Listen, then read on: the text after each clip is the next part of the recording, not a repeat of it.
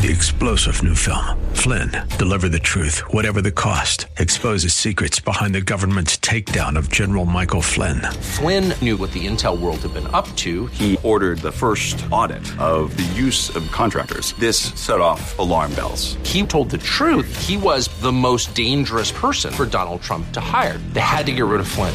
Flynn, deliver the truth, whatever the cost. Available now. Watch it today. Go to salemnow.com. Salemnow.com.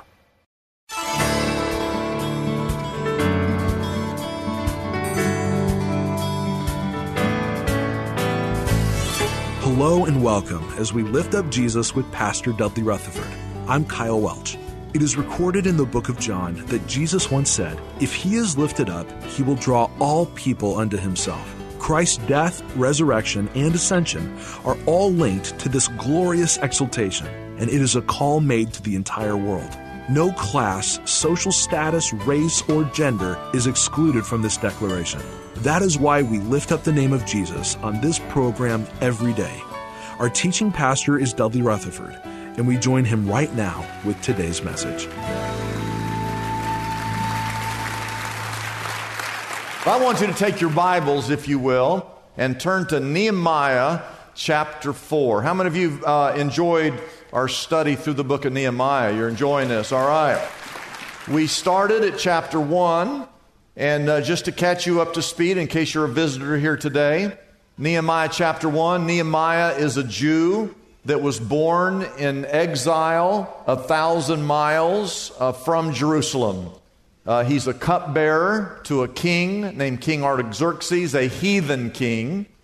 And um, Jerusalem has been destroyed by King Nebuchadnezzar. The temple was destroyed, the walls were destroyed.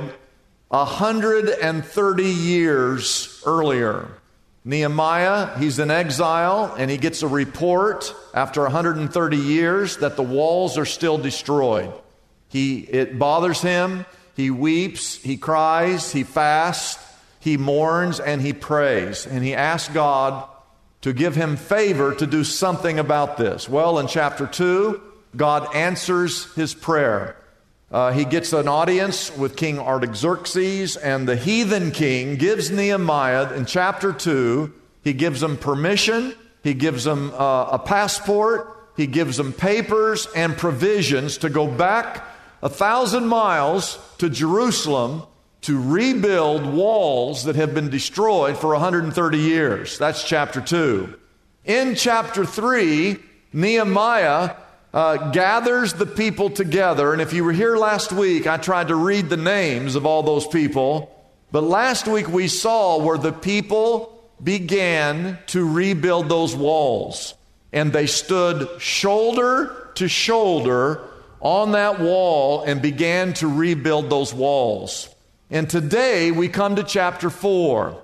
And if you have your outline inside your bulletin, I want to speak to you on this subject times of discouragement. Because as you see in our text, anytime someone decides to do something good for God, the enemy, the devil, and opposition, those who oppose God's work, they come out of the woodwork.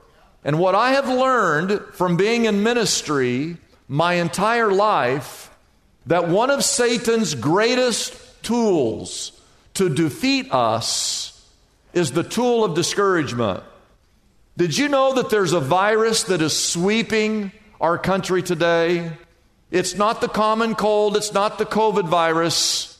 No, this outbreak is as deadly as any outbreak our nation has ever experienced. It's called the epidemic of discouragement. It's a universal problem. None of us are immune to it. It's a reoccurring problem. It can hit you again and again and again. It's highly contagious. It spreads by even casual contact, and there is no vaccine. It's called discouragement. And I'm glad you came to church today because in chapter 4, which I'm going to read, we will find the causes for discouragement and we will find the cure for discouragement. It's important that you're here today. I cannot tell you the number of people that have told me in recent weeks and even I myself have experienced for some reason there people are more discouraged than they've ever been in their entire life. So it's good that you came to church today. Amen. So take your Bibles, take your Bibles, turn to Nehemiah chapter 4. And what we're going to see, I'm going to just read through uh, like the first 15 verses, and then we're going to get on our outline and just go through it as quickly as we can. But as I read through this in chapter 4, you're going to see these three guys that showed up in chapter 2, those three troublemakers, Sanballat, Tobiah, and Geshem. They showed up in chapter 2. They show up here in chapter 4. And guess what? They're going to show up again in chapter 6. These guys are relentless. And it's just, it drives the point that anytime anybody tries to do something great for God, that the opposition is always going to raise its ugly head. So as we read through this, you're going to see those three troublemakers. Are you with me? All right, so let's read. A good thing we don't have all these terrible, difficult names to read. The first guy is Sanballat. Everybody say Sanballat. Verse 1, he's kind of the ringleader of the three amigos. When Sanballat heard that we were rebuilding the wall, again, go back to chapter 3, he became angry and was greatly incensed. He ridiculed the Jews. And in the presence of his associates and the army of Samaria, he said, what are these feeble Jews doing? Will they restore their wall? Will they once again offer sacrifices? And remember last week, chapter 3, they started off rebuilding the sheep gate where the sheep would come in uh, into the temple area to be sacrificed. He said, Will they finish in a day? Can they bring the stones back to life from those heaps of rubble burned as they are. Verse 3 Tobiah, the Ammonite, who was at his side, he actually, he's uh, trying to crack a joke here. He says, what they are building, why, even if a fox climbed up on it, he would break down their wall of stones. And then Nehemiah did what? He prayed.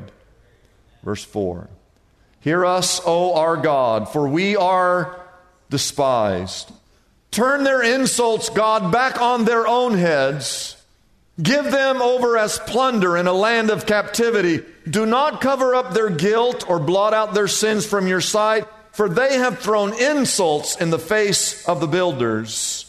So, verse 6, we rebuilt the wall till all of it reached about half its height, for the people worked with all of their heart we looked at last week, anytime God's people work shoulder to shoulder and you work with all of your heart, you can accomplish anything for God. Amen. You should be clapping at that. Verse 7 But when Sanballat, Tobiah, the Arabs, the Ammonites, and the men of Ashdod, when they heard that the repairs to Jerusalem's walls had gone ahead and the gaps were being closed, uh, they were very angry. They all plotted together to come and fight against Jerusalem and stir up trouble against it. Verse 9 But we prayed to our God and posted a guard day and night to meet this threat. Meanwhile, the people in Judah said that the strength of the laborers is giving out and there's so much rubble that we cannot rebuild the wall. Verse 11. Also, our enemies have told us that before they know it or see us, we will be right there among them and we will kill them and we will put an end to this work. Verse 12. Then the Jews who lived near them came and told us ten times, not once, not twice, not seven times, but ten times they told us that wherever you turn, they're going to attack us. And therefore, I, Nehemiah, stationed some of the people behind the lowest points of the wall at the exposed places, posting them by their families with their swords, their spears, and their bows. And the last two verses, verse 14 and 15, after I looked things over, I, Nehemiah, said, I stood up and I said to the nobles, to the officials and the rest of the people don't be afraid of them. Remember the Lord who is great and awesome, and fight for your brothers, your sons, and your daughters, your wives, and your homes. And when our enemies heard that we were aware of their plot and that God had frustrated it, we all returned to the wall, each to his own work. May God bless the reading of his word here today. In this story, there are four things that can and will lead to times of discouragement, and they're all in the text. Number one, write this down, is fatigue. Fatigue. It's said there in verse 10 that the strength of the laborers is giving out.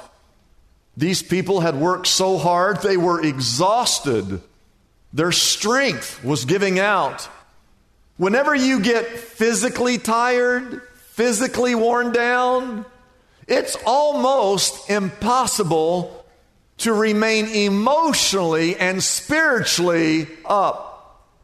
So, one of the most important things you can do when you're feeling discouraged is to get some rest. Sometimes the most spiritual thing you can do is to go to bed early and just sleep. Now, just so you know, sleeping in church doesn't count. Give an elbow to your friend and tell them to wake up. Vince Lombardi, the great football coach, once said that fatigue makes cowards of us all. It's interesting in this text that the Bible says there in verse 6 that they were about halfway finished when they started to get fatigued. Isn't that how it always happens? You jump into a project, you're all excited, you're full of energy, and you get about halfway through and you start to wonder, am I going to make it? And that's why some people never finish, whether it's in a marriage or whether you're attending a life group, volunteering for some ministry, or maybe you're just learning a new skill set. Once you get tired, once you get worn out, you start to get discouraged. The second thing that causes discouragement in our text is frustration. They said these words There is so much rubble. In other words, first of all, they got tired and then they saw all the rubble and they thought, there's still a lot to do. We're never going to finish. And it was discouraging.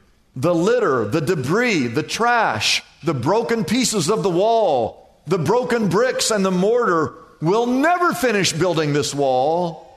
Rubble is anything that keeps you from accomplishing your goals. I want to say that to you again. Rubble is anything that keeps you from accomplishing your goals. Turn to your neighbor and say, Rubble is trouble. Just say that. Rubble is trouble. And whatever it is that distracts you, that eats away at you being productive, is rubble. Some of you said, Well, I'm going to read through the whole Bible, but instead, you spend all your time on social media. That's rubble. Some of you said, Well, I'm going to get in shape physically, and then you start eating potato chips. Those potato chips are rubble. He said, I'm going to clean out my garage. I'm going to, I'm going to clean out that closet. Yeah, you say that, but you know you get in there, you're not going to finish it. You don't even attempt it anymore. Perhaps you're trying to fix a broken relationship and it just you get involved. You, there's too many issues. There, there's too many excuses, and you keep thinking this is this is going to take so long. It's just frustrating. It's discouraging. The third cause of discouragement in this text is failure. They finally reached a point where they looked at all the rubble. They said these words We cannot rebuild this wall. We simply can't do it. We failed. Failure is a major cause of being discouraged. Perhaps you were fired from work. Perhaps your marriage fell apart. Maybe your children rebelled. Maybe you didn't pass a test or exam that you thought you'd pass. Just about the time you thought you made ends meet, somebody moved the ends. You attempted fulfilling a dream that God put on your heart. You gave it your best shot. Your business went south. Your life fell apart. The question is, how do you respond to failure? How do you react when something seems impossible? Do you start blaming others? Do you blame yourself? Do you give up? Do you throw in the towel? Do you say, What's the use? Successful people never see failure as an end, but only as a temporary setback. You remember when Jesus died on that cross? He actually literally died, and they took him off the cross, and they put him in a tomb, and they put a large stone in front of the uh, mouth of that tomb. I mean, for all practical purposes, it looked like a failure.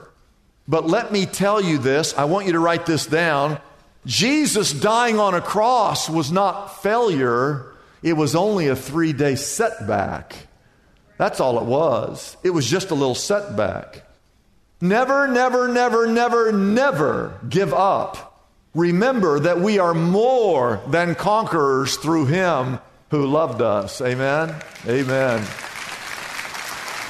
And the fourth cause for discouragement is fear. Fear. Their enemies said, before those Jews even know it or see us, we will be right there among them and we will kill them and we will put an end to this work.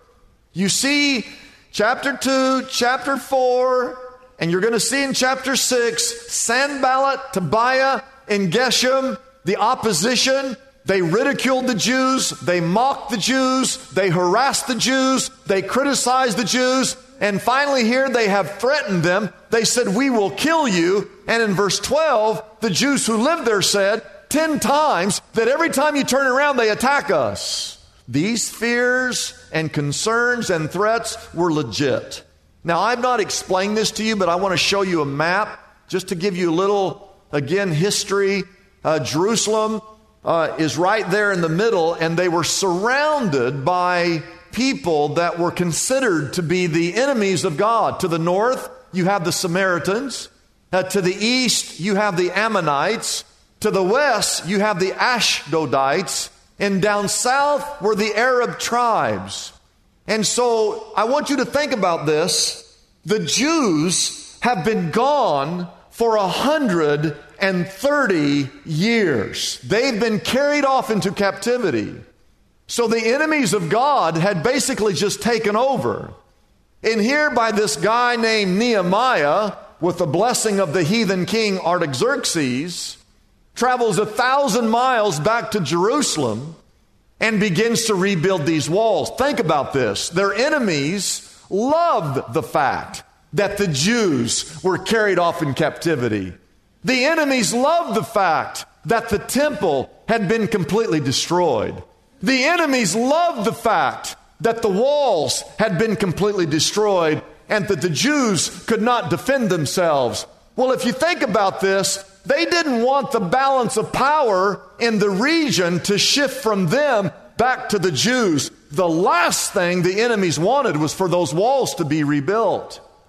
They would do anything, which we'll see again in chapter 6 if you're here. They'll do anything to keep these Jews from rebuilding these walls. They would do anything to discourage Nehemiah. They would do anything to discourage the Jewish people. They would do anything to keep God's people from doing a good work. Now, they had to be devious and secretive about their plans because remember, Nehemiah had the backing of King Artaxerxes. Why, if these nations attacked Judah, they would risk facing the full wrath of the Persian Empire. Having said all that, I want to ask you this question What is it in your life today that you're discouraged about?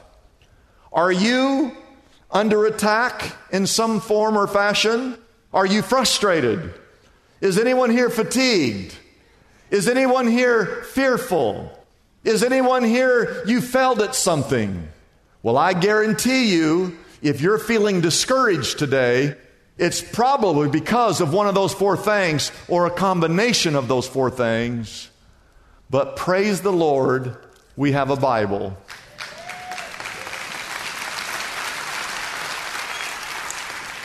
Because we didn't just read the causes of discouragement. In this text, we see the cure for discouragement. So I'm glad you're here today. Amen. Number one, write this down. Here's the first cure you have to request God's help. And you know what this is. This is called prayer. In verse 4 and 5 in this text, he immediately prays.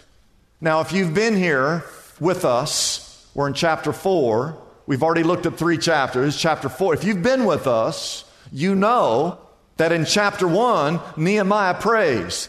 We know that in chapter 2, Nehemiah prays. Guess what? In chapter 5, Nehemiah is going to pray. And when we get to chapter 6, guess what Nehemiah does in chapter 6? He prays. And what do you think he does here in chapter 4? He prays. And in this prayer in chapter 4, he basically, if you read his prayer, which I read it to you, and if you look at it, he basically says, Lord, I'm going to take all this discouragement, I'm going to take all this opposition, my enemies, and I'm just going to hand them over to you, God. You deal with them. And he just hands them over. Note that he didn't give any lectures, he didn't organize a protest, he did not organize a raiding party against the enemies. He didn't put a spin on anything. He didn't thank God. He didn't write anything on Facebook. He just prayed and he turned it over to God. When people talk bad about you, don't talk bad about them in return. You're just like the person talking bad about you. If someone talks bad about you, don't talk bad about them in return. If somebody talks bad about you, just talk to God and let God deal with it. Oh, listen to me. Anytime you decide to do God's work, the waves of criticism are going to wash over you. And when those waves of criticism wash over to you, request God's help and just let it go. It's one of the reasons why I love the fact that we're putting up these Pray for America signs all over the San Fernando Valley. I've, as I've driven around, I've seen some of you put those signs up. And if you haven't had your sign, you, you can still get them out front church after church. You can pick one up because uh, I'm, I'm going to have to start mailing them to people because people are asking me to mail them to different parts of the country. So after this weekend, if you don't get your sign, I am going to start mailing those those out. Now, now here's what here's what I feel. When I watch the news, not for five minutes, when I watch the news for two minutes, I get discouraged. If I look at social media for two minutes, I get discouraged. But when I pray, it's like I give all that to God I'm no longer discouraged.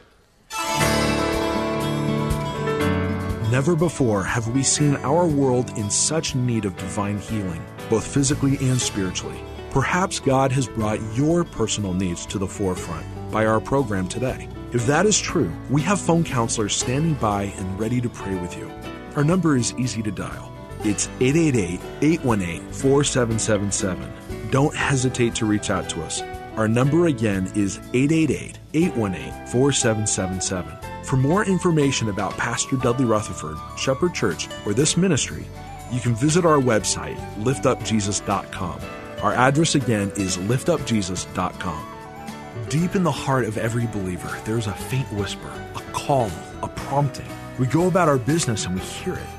We see and interact with lost people every day, and the whisper echoes again for us to share our faith and tell others about Jesus. And yet, we still resist.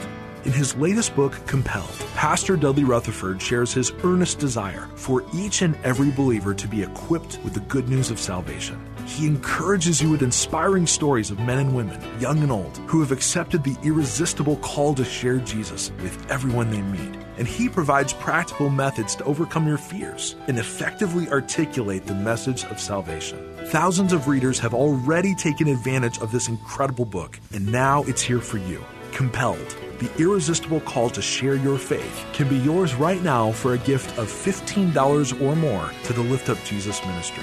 It's as easy as calling our toll free number, 888 818 4777. That number again is 888 818 4777.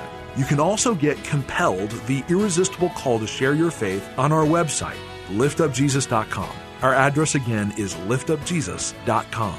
Discover for yourself the strength that awaits inside you to speak boldly to others of how Jesus Christ has changed your life forever.